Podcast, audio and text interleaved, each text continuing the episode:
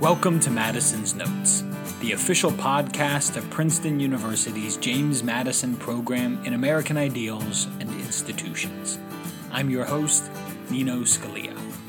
Our website is jmp.princeton.edu, and our Twitter handle is at Madison Program. It's great to have you with us.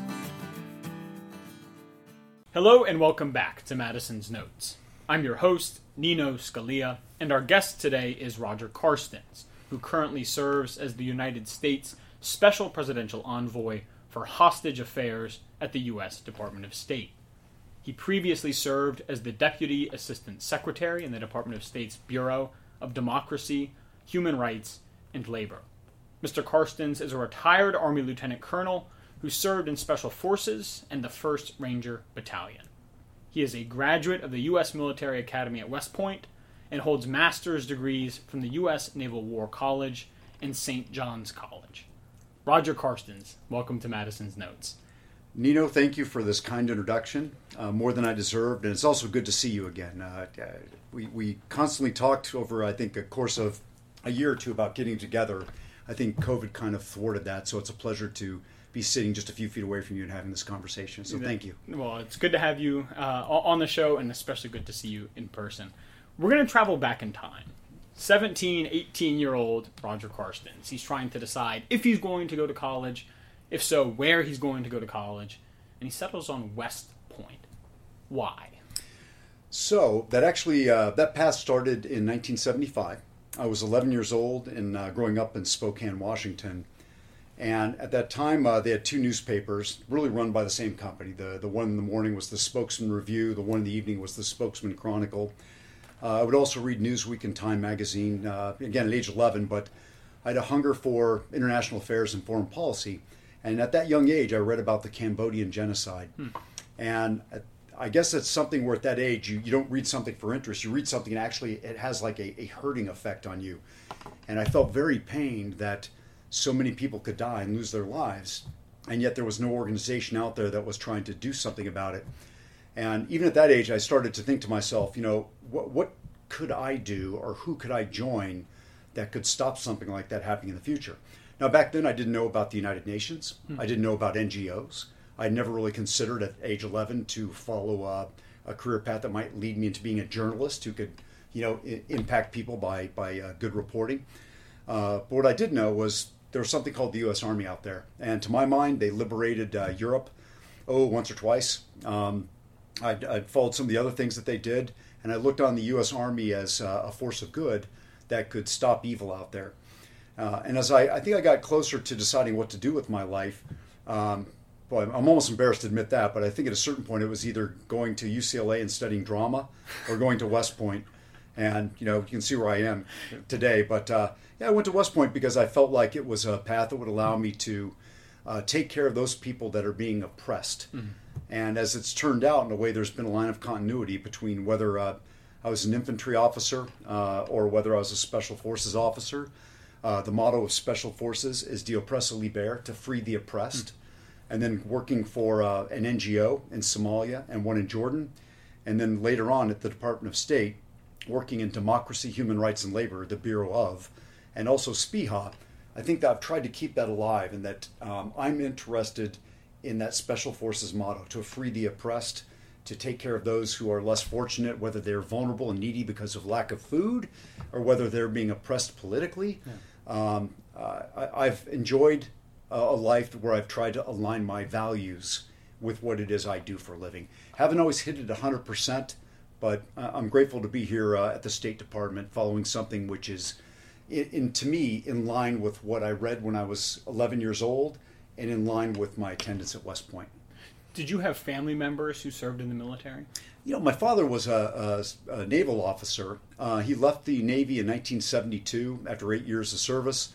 Um, he missed it, so he went back into the Naval Reserve and served until the rank of captain. Uh, and he was always, I got to be honest, an inspiration. So he may not have been active duty, but I was impressed by the things that he did in his reserve career. And of course, even as a, as a young boy, I would pour through his uh, essentially yearbooks of his aircraft carrier, the USS Ranger, uh, that he uh, deployed to Vietnam uh, on. So I think I think part of that was uh, you know my dad's uh, I guess example that he set for me. Sure. Now, the great historian Andrew Roberts says that when you're talking about someone's life, you should do it chronologically because that's the way it was lived, which seems like good advice to me. So, in a minute, we'll turn to what you're doing right now at the State Department as the Special Presidential Envoy for Hostage Affairs. Between West Point and this current position, what were you doing? You already alluded to a little bit of it, but can you tell us a little bit Sure. more? First off, went into the infantry where um, I, I really appreciate the chance to serve uh, you know with ground combat troops. Uh, I went from a mechanized infantry unit to the First Ranger Battalion, uh, where I participated in the combat parachute assault uh, on the uh, Tocumen Torrijos airfield during the invasion of Panama. Um, when I was a captain, a junior captain, I transferred into Special Forces by going through the Special Forces qualification uh, course, and uh, prior to that, their assessment and selection process. And then for the next 16 years in the Army, of a 20 year career, I, I spent 16 in Special Forces, uh, serving uh, five years in Germany, one year in Sarajevo, and of course having to suffer through a Pentagon tour, which frankly was actually very interesting to me. I, I, I did uh, I had a legislative affairs assignment, so even though I was an active duty Green Beret at the rank of lieutenant colonel, I spent three years talking to members of Congress and their staffs uh, as a way of liaisoning between uh, the, the Secretary of Defense and those on Capitol Hill. Um, after, I, after I left the Army, I went to a think tank for a year, uh, the Center for New American Secur- Security. Um, had a wonderful time, met some incredible people, um, had a chance to, to do some of the thinking and writing that I was hoping to do. Um, but after about a year or so, uh, I realized that it may not just be the best fit for me. I think um, as much as I enjoyed reading, writing, and thinking, I think I needed to actually go out and do more. Um, but I left with a, profound appreciation of those think tank professionals that are out there trying to create those fully formed policy opera- uh, uh, options for leaders to execute when they don't have time to do some of the hardcore thinking themselves. So, huge fan of the think tank arena, but I just didn't think it was for me.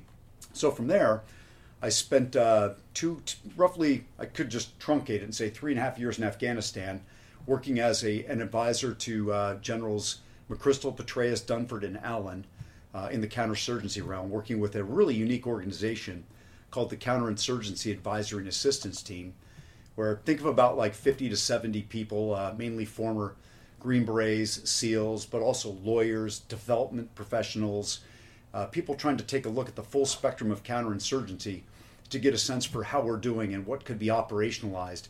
Um, you could almost picture uh, one of our people on a patrol out in Nangarhar who, after it was done, could say, Lieutenant, you did a great job here, but here's a trick that some of your buddies are using up in Helmand.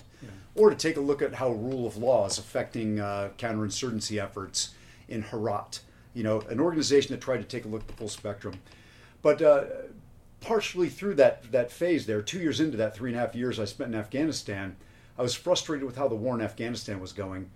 And I, I just felt with 168,000 troops and all the money that we were spending, we weren't getting the right bang for the buck. We weren't really progressing in this counterinsurgency that I think I personally thought might be fought better with few troops and less money. So I took a year and a half off um, and went to Somalia. And I wanted to see how AMISOM was actually fighting Al Shabaab. And uh, Somalia, I actually ended up doing two things, but suffice it to say, I think I learned a little bit about um, you know how they were trying to progress in their war. Uh, they did so much differently, and I thought at times quite effectively. And then after about a year and a half in Somalia, I, I did what any sensible man would do, and I headed back to Afghanistan and spent another year trying to see if I could uh, maybe try to combine what I'd learned previously with what I learned in Somalia, and then also apply a full career as a Green Beret to like uh, how we're pursuing the counterinsurgency uh, uh, effort. At that point, after roughly, I guess, about five years at war, and after a career as a counterinsurgent insurgent uh, U.S. Army officer, I, I guess I gave up on my thought of ever writing the great counterinsurgency book. I think when I was in Afghanistan, I, I, my idea was that I would figure out what's what the science is behind winning these wars, and I found that the more I knew, the less I knew. And I think by the time I left Afghanistan on my second tour there, uh, again having put three and a half years in Afghanistan, year and a half in Somalia, I came to the conclusion that I was not competent enough to write a book on counterinsurgency because the uh, factors involved in in trying to win a battle like that, I think requires something more than science. Hmm. I think it requires intuition. It requires a, a feel of the battlefield that uh, can't necessarily be broken down into science. And it really also reminded me that the, the, the so called master of war, Karl von Clausewitz, in a way kind of got it right that there's an art and science to war. And I think nowadays we kind of blow off the, the art part of it. Mm-hmm. And I was always mindful of something Clausewitz said that, that generals uh, often see something that the rest of us can't, a far distant light that they will pursue, knowing that the most of the people around them don't see it, may actually be going in the other direction. Hmm. And so, with that in mind, um, I took, uh, I, I, actually decided to take a year and a half off and go to St. John's uh, to read the great books. Now, it was my second master's degree, and it might seem like a strange thing to do at that time, but I think by the time I was done with five years at war, I really wanted to get away from just counterinsurgency and think more about the human condition. You know, what does it mean to be a person on earth? How do I connect with my God? What do these other people think about uh, the things that are meaningful to me? Like how I relate to people. What's my role in society? What do societies do for us? You know, the, the, the social contract, so to speak. And so for a year and a half, I, I enjoyed uh, my time at St. John's reading the great books. And uh, I, I, actually walked away from that feeling uh, strangely more peaceful hmm. about my role in society and what it is I should be doing and how I should be living my life to the point that I felt like I, in a way, wasted my, wasted my West Point education because some of the things that you study at St. John's, you actually study at West Point. But I may not have been mature enough, or I may have been drowning in calculus or statistics or you know some of the other courses that we took, and I didn't have a time to really appreciate what they were trying to teach me at West Point. But in St. John's, having a chance to stop, read, and think, I think it allowed me to connect with uh, a part of me that I've grown to really appreciate and like. And I think St. John's also taught me that that journey, uh, and it, this is no shock, the journey never ceases. You know, whether uh, an agnostic, a Christian, a Buddhist, or whether you just like to read the great books, you know, I think the, the job is to keep progressing as a person, to grow in the ways that you feel that you need to grow. And I appreciated the role that St. John's uh, played in that. And then briefly after that, I spent a year and a half in Jordan, putting food boxes uh, across the border from Jordan into Syria to help feed the people of Daraa and Quneitra. And uh, from there, I, I ended up at the Department of State, where we first met. That's right. When I walked into the uh, Bureau of Democracy, Human Rights, and Labor, and later into the Special Presidential Envoy for Hostage Affairs.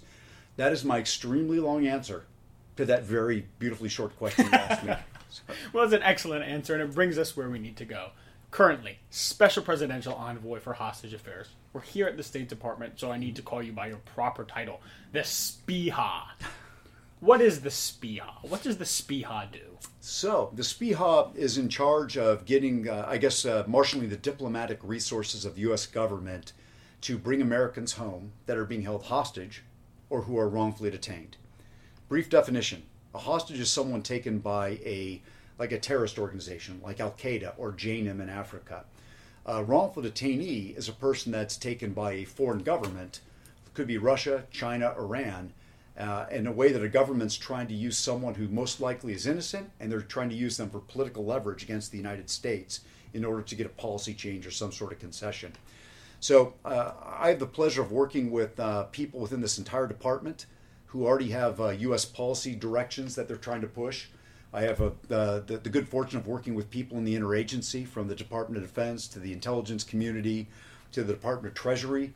And what we're all trying to do is to find any way we can to get people back that's moral, ethical, and doesn't violate our no concessions policy. And uh, it's it's a good job, but it's uh, it's not a fun job. Uh, and I'm probably more happy to extrapolate more. But I will say that if you were to ask me what it is I do on a day-to-day basis, I break it down into three areas. Number one, I search tirelessly to get people home from that are being wrongfully held around the world. So bring people home. Number two, I take care of their families. You know, I spend probably an hour to four hours a day, every day, talking to family members, interacting with them on emails, or flying out to see them. Wow. I just spent uh, a week on the road in Texas visiting six different families. We've gone to Kiev. We've gone to uh, Massachusetts, California. If a family's a SPIHA case, we're coming to see you. We're going to sit down and talk to you, and we're going to hear your story.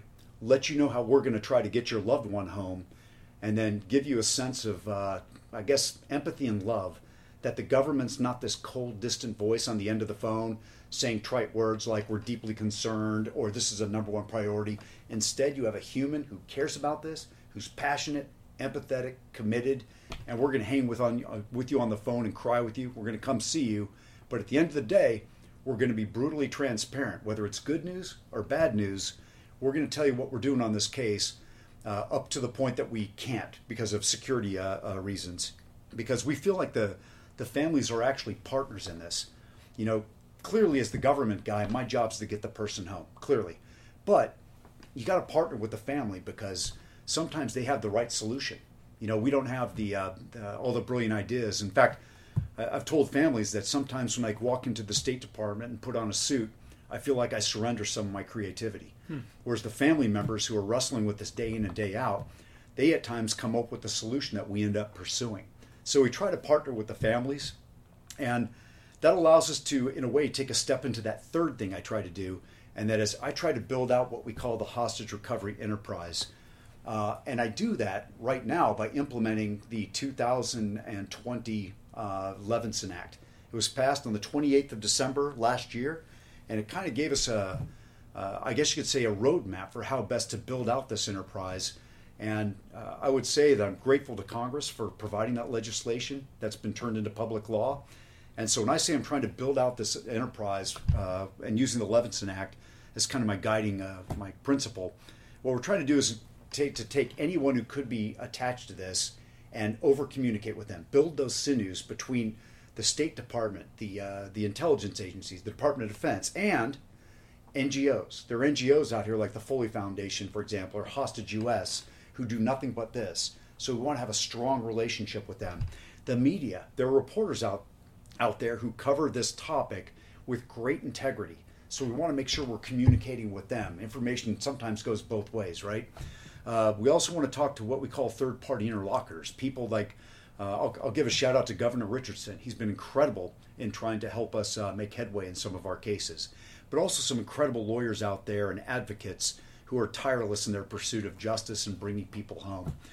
Uh, so I guess if I were to say number three is probably my hardest uh, task, um, that might seem silly because it's almost almost impossible it seems nowadays to bring someone home from a really tough country, but we pursue it. But the reason I say in a way uh, three is the hardest task is because we're trying to create something that's not yet been done. We've been at this for six years now, but we're not where we want to be. So, you know, we're pushing hard to build these relationships because once we really uh, create a uh, a robust, connected hostage recovery enterprise, I think we're going to have much, a lot more, as we would say in the Army, combat power to bring people home and take care of their families. Yeah. Because at the end of the day, the truly the core task is get people home. Right. The core task is very straightforward. The means to accomplishing that, as you've begun to lay out, it's not straightforward. It's very difficult. Could you say a word about that? All the and using government speak again, all the various stakeholders and how yeah. it is that they have competing interests, and it may not always look like we're working together. Yeah. So a good example, and I, actually I won't use a real country because it'll probably get me in trouble. But uh, you could have country X, and at the State Department, you could have a group of people that do nothing but work from D.C. on country X, and then you could have a U.S. ambassador who lives in country X and is working on U.S. policy in that country. So there's already a policy that the United States of America is enacting in country X. And there could be Department of Defense components, intelligence components, uh, Treasury, commerce, etc. There's like a whole of government thing that's happening in this country, uh, that, that this notional country that I'm talking about. And let's say a, a person is taken hostage there or taken as a wrongfully detained person. Uh, so this might not be a country that we're actually friends with. It could be someplace like Iran, Russia, or China, what have you. Um, I can't just parachute in there and fly in and say, "Hey, I'm here to get this guy out." You know, this is something that I have to work with people, all, as you said, all the stakeholders, to make sure that I'm in alignment with the president's policies, and to make sure that when we actually say something or do something, we we bring the full weight of the U.S. government to bear. And there's a strength in that um, you might think that if I were to show up in a country and just kind of, you know, uh, figuratively parachute in, I'd be able to cut through all the bureaucracy and just pull someone out just due on my strength, good looks, and charisma. But at the end of the day, that's just not how it works. You know, you really want to walk in, and when you say something, the other side almost smells that you have the full weight of the government. Because uh, in talking to some of these people, and I have, some of these people are not necessarily the nicest people. They might be tough guys. They might have blood in their hands. They might come from a, a dictatorship or what have you, and they smell weakness and they smell strength. You know, and if you walk in there have not having not dotted your I's and uh, and crossed your T's, and have not communicated with your compadres, your your your colleagues in other parts of the government, then you're going to be playing a very weak hand, and the other side's going to know it. This was my experience when I met you. I did some research beforehand, looked at your your resume, your bio. This all seems fairly straightforward. West Point, fought in some wars, did some great work overseas. What what's this? A master's in liberal arts from St. John's College. You've already given a bit of an answer. But why did you decide to go there? Was it was it one moment? Did something happen and you said, "Oh, I should go do this," or was it just sort of building up to it? Yeah, a little bit of both. Um, so the building up to it, when I was uh, 17 or maybe 16ish, I don't really remember. I, I did what a lot of kids do, and you go around and visit some of the colleges that you might attend. So I went to West Point. I went to the U.S. Naval Academy. Went to a few other places. And when I was at the Naval Academy, I can remember, um, you know, walking out and actually pointing to a campus across the street and saying, "Is that part of the Naval Academy?" Because it's on the other side of a wall. And someone said, "No, that's St. John's College." I said, what, "What's what's that about?" And the person who was uh, giving me the tour told me a little bit about St. John's, uh, how old it was, what they did there. And, and I'll be darned if I didn't spend probably the rest of my life thinking about, man, I should have gone there. You know, to read the great books, to study Latin, to study ancient Greek, to read these texts and wrestle with them. You know, I, I always thought that that would be an incredible thing to do. And so, even as I was probably in my 20s, 30s, and 40s, uh, I would often toy with the idea of heading back to St. John's and, and trying to at least knock out a master's degree there mm. to, to read some of the books uh, that I've wanted to read. Secondly, um, if you were to come to my house, you'd see all the great books. I mean, they're all over the shelves. And there was a point where I stared at them and I thought, oh, oh my goodness, I'm going to die and never have read Plato's Republic, or never have checked out Heidegger, or never have d- dug into Nietzsche, or never have read Heraclitus. You know, you see all these books and they call to you at least they called to me. And so I felt like, you know, I was going to burn through my savings and go to St. John's and spend some times with these these great works. And I think in terms of a point, I think it really did come, and it wasn't like a crystal clear thing, but it was after coming back from uh, Somalia and Afghanistan, where I just recognized that I had a, a hunger to to dig deeper in, into, as I said earlier, what it means to be a human. Um, you know, uh, my, my spiritual side I spend a lot of time wrestling with the Bible, you know, every day, and I really enjoy it. But I think there was a part of me that wanted to see what other people had been wrestling with all these years, because uh, I, I, I guess I cannot look at a document like the Constitution and not think of the people who wrote it. And you and I have talked about this before. What went into that? What were these people trained in? What books did they read yeah. that created this document? What what path did civilization take that brought us to that point where the social contract became what eventually became a, a, an American experience.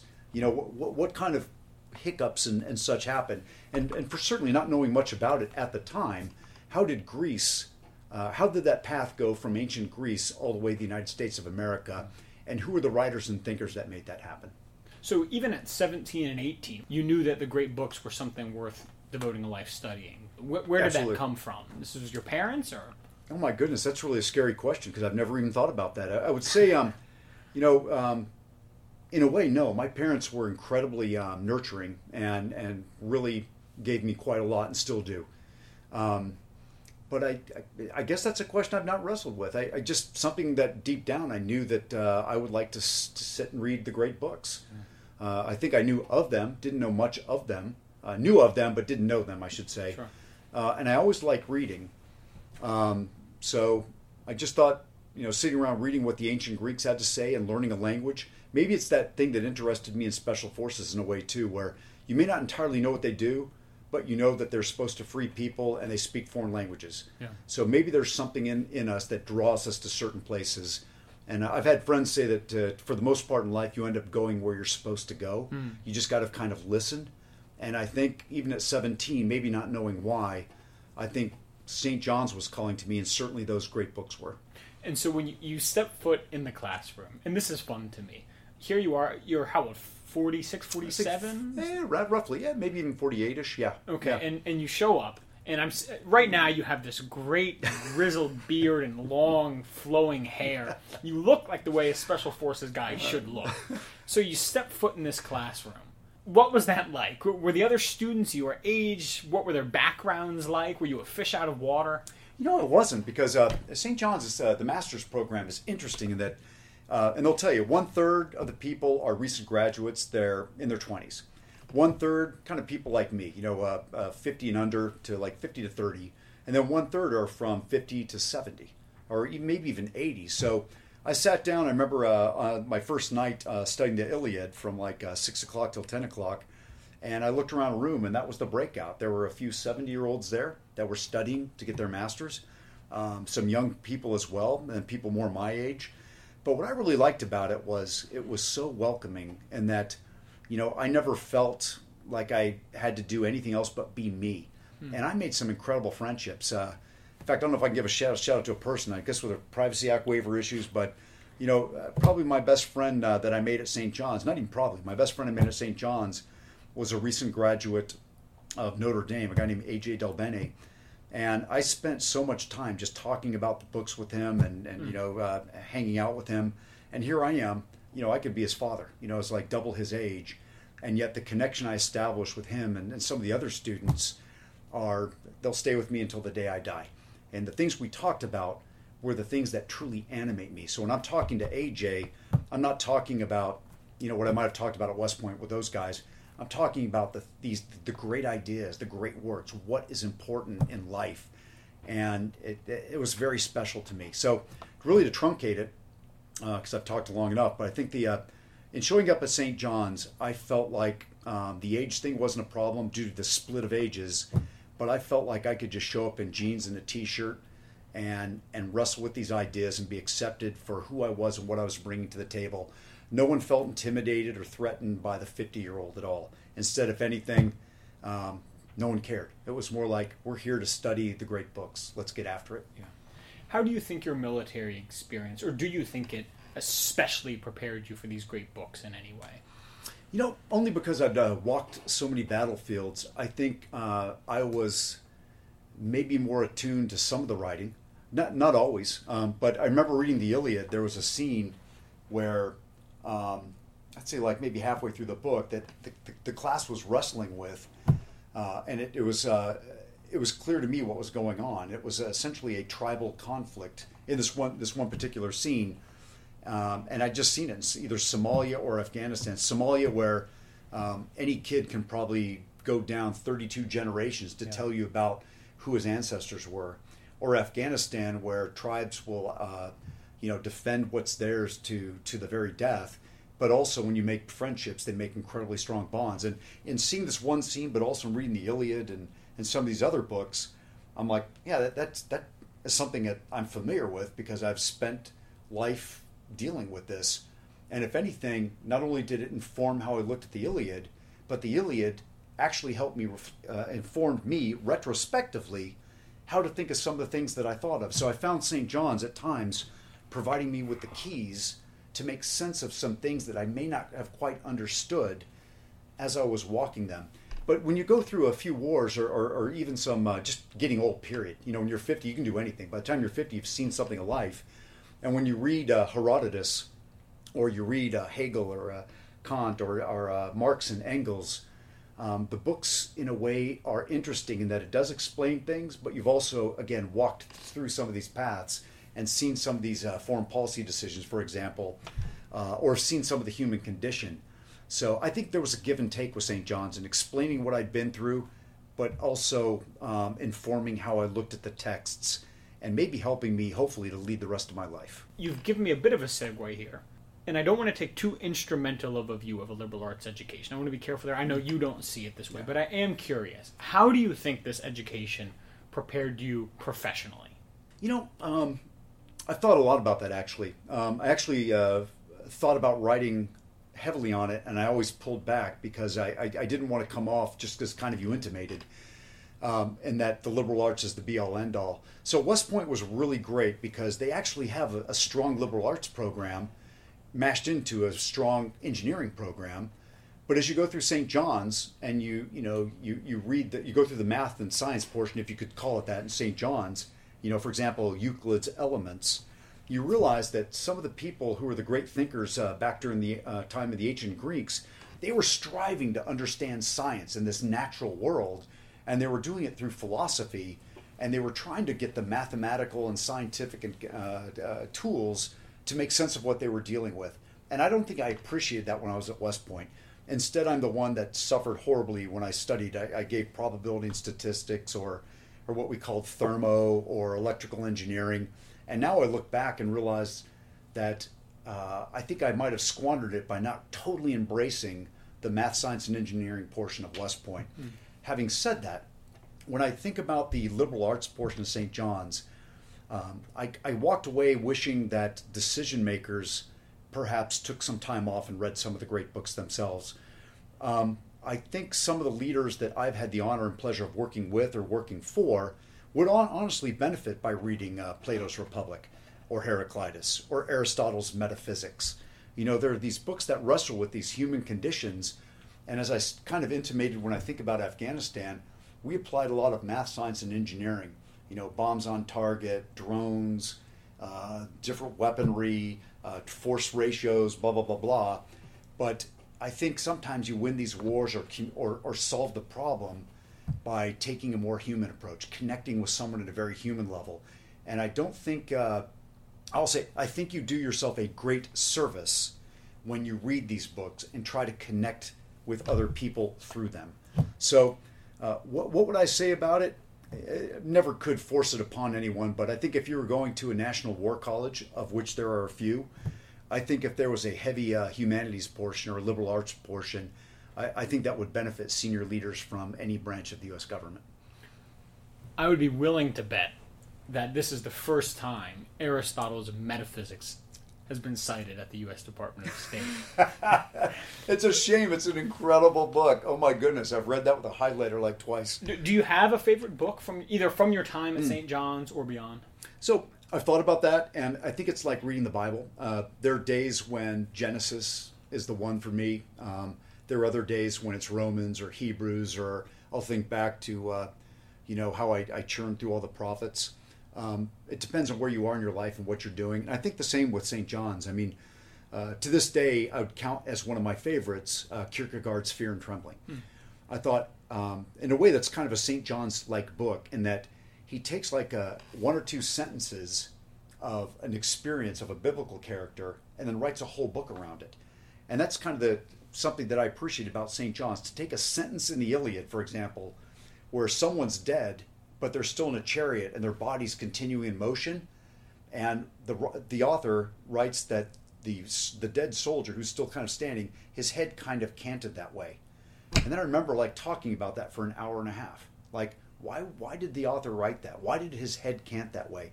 And I felt fear and trembling was uh, like that, and that you take a very a, a, few sentences, and then like, what did that mean? What why did this happen? What does this mean in terms of our faith? And I think it also uh, brought to uh, the fore a deep question that I have always appreciated that the difference between being and becoming. Hmm. And some people, uh, I think, in the written form, will say you're either one or the other. And uh, to me, Kierkegaard was offering that we do both at the same time, at all times. Having said that, I enjoy Plato's Republic. Um, I know it's a kind of a go-to favorite, but uh, I, I, I, love the allegory of the cave, and I think about that quite often. Like, if what what what is the duty and responsibility for someone who may think they have figured something out? Do you go on and live your life, or is then your job to go, you know, as I said, free the oppressed yeah. by trying to express those ideas? And so I think uh, when I think of uh, the allegory of the cave, I've certainly wanted to live my life that way but it definitely talks to the motivations of journalists, of human rights activists, of uh, people who run for political office. You know, if, if you think you have a solution and it's going to benefit your fellow man, there's almost a responsibility to go do something with it. Um, having said that, I really enjoyed Marx and Engels. I think I talked about, uh, I mentioned them just a, a, few minutes ago. Their writings are, uh, I just brilliant. Number one, brilliant writing. Number two, an incredible explan- explanation of their theories, which of course I don't agree with, but I, I, I think I was spellbound by their arguments and the clarity of, of their thought in reading uh, that. Nietzsche, um, Philosophy in the Tragic Age of the Greeks, I've probably read that three or four times because of his wit, his sense of humor, and his ability to kind of distill what the ancient Greeks were trying to get at as they were writing all these books. Uh, and yet, the ancient Greeks are wonderful too. I love Heraclitus, the fragments, Anaximander, Anaxagoras. When they were writing before philosophy was really like locked in. I, I had a teacher named uh, Howard Zeiderman who still teaches out there, and I took a Heraclitus class, and he posed that question. He's like, uh, "What do these ancient philosophers have, and what were they wrestling with before Aristotle and Plato came in and kind of locked philosophy down into a more hardened thing?" Mm you know, what were people wrestling about or with rather before the uh, the great ones came and, and kind of solidified the philosophical field? And under his leadership, that was probably the most interesting class I took, uh, wrestling with the ancient Greeks who were in a way just trying to find their voice because we're looking at you know 500 BC, some of them coming from the coast of Turkey, others coming from uh, the, the, coastal parts of Greece. So no favorite book, but um, I would say depending on where I am in a phase of my life, I'll go pull a certain book off uh, off the uh, the shelf and and start perusing through it again. I'm going to dip into the archives here, and I'm quoting you Uh-oh. in an interview you gave to St. John's College oh, no. back in 2015. Mm. Quote: "I'm here as part of a continuing quest to really figure out what life is about, what my purpose is, what the meaning is, and what it is to lead a good and committed life." End quote. How goes the quest? You know, I think I think I'm closer. I think I've also um, I'm trying to wrestle with uh, synthesizing that answer into my work life, family life, intellectual life, and spiritual life. I think um, spiritually, um, and I'll throw it out there as a, as a Christian, I think that over 50, almost 50 years of reading the Bible, and eh, maybe 45 years of reading the Bible, I think uh, I've come to the conclusion that my job on earth is to glorify God, you know, to, to have a relationship with Him and do everything in a way that reflects Him uh, and glorifies Him. Uh, I think I need to stretch that into other areas of my life too. Um, in other words, to build out from there into the work life and, and the, the family life, etc. If I were to allow other texts to come in, and I do, uh, I would think St. John's um, probably allowed me to see into the, the soul or the uh, I guess, the essence of man in a way that I don't think I could have done anywhere else. I mean, you don't really find people kind of ripping apart the human condition like you do the greats, and that, that's the reason why they are. You know, if you read Thomas Aquinas, uh, for example, or you read um, uh, Pascal, uh, or you read Descartes, or you know, all these books, people are really wrestling with what it means to be human, and they're the greatest, some of the greatest thinkers that that God's put on this earth. And so to read their thoughts and to see how they looked into the soul of man, I felt it's been very instructive, inspiring, at sometimes uh, depressing. But I, I, will never put down a book that I've read at St. John's or that's been on their, their reading list where I don't walk away feeling like I have a better understanding of what it means to be human. Yeah. You've had some remarkable life experiences. You've read deeply, obviously, as our listeners can tell, thought very deeply, and experienced so much. What advice do you have for young people? I would say read. You know, I think uh, uh, there's a, a, lot to read nowadays, and whether it's Twitter, and I get caught up in that Twitter, reading a Politico, reading the New York Times. Uh, I tell you, I get exhausted at night, and uh, I'll go home and uh, I'll watch cartoons with my son. You know, I get home sometimes like eight thirty or nine. If my son's awake, we'll sit down there and I'll just like vegetate. What should I do? Go go go to bed and read a book as I'm falling asleep, right? So, yeah, my advice would be to, to read deeply and think deeply. Uh, if you're a young professional, you need to start writing. Hmm. You know, n- not only is it good for uh, a person to master his thoughts, but frankly, if you want to get promoted nowadays, uh, it, it's a smart thing to exhibit clarity of written of written thought. Um, yeah, but other than that, I would just say to young people: be curious, be moral, uh, do some reading, and and be kind and good, and love your neighbor. Well, there's not a better note for us to end on. Roger, thank you so very much for joining us today on Madison's Notes. Uh, Nino, I got to thank you. It's a as I said, sometimes I come into this building and it's uh, you know you work tough jobs that that at times can be heart wrenching, and it's a pleasure to sit and talk about these these thoughts and kind of remind myself a little bit of of the very reason that I'm here. So thank you for allowing me that uh, that chance to to reconnect with why I'm sitting in this awesome building working with these incredible people. Thank, thank you, Roger. There you have it, folks. The great Roger Carstens, Special Presidential Envoy for Hostage Affairs, lover of humanity, and the great books. It was a stroke of great good fortune to meet Roger while working at the Department of State, and I'm so grateful to have had him on the podcast and introduce him to all of you. I don't have anything else to add today, so we'll go ahead and close the proceedings here. Thanks as always for joining us, and I hope to have you back with us next time, here on Madison's Notes.